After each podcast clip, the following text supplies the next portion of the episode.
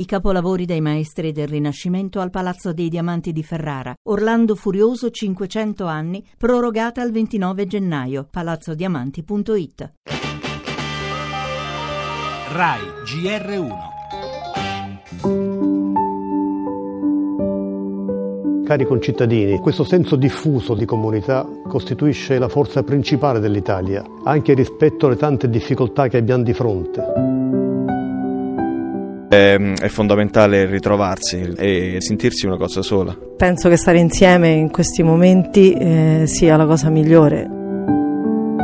Una società divisa, rissosa, smarrisce il senso di comune appartenenza, minaccia la sua stessa sopravvivenza.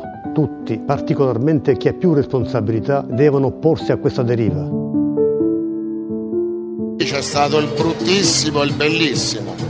Il bruttissimo il 24 gli amici che non ci sono più, il bellissimo aver scoperto che l'Italia è un paese straordinario. Ho ricevuto questo disegno in dono dai bambini della scuola d'infanzia di Acquasanta Terme. Vi è scritto la solidarietà diventa realtà quando si uniscono le forze per la realizzazione di un sogno comune. Ce la faremo perché siamo tutti qua, quindi è importante anche questo.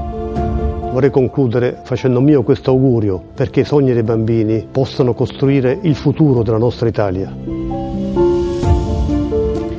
L'unità, la coesione e la solidarietà, su queste basi va costruito il futuro di un paese, è uno dei passaggi chiave del messaggio di fine anno del presidente Mattarella. Parole rivolte anche e soprattutto alle popolazioni colpite dal terremoto che in queste ore, lo avete sentito dalle testimonianze raccolte dal nostro inviato, trascorrono un capodanno tra malinconia, dolore e speranza.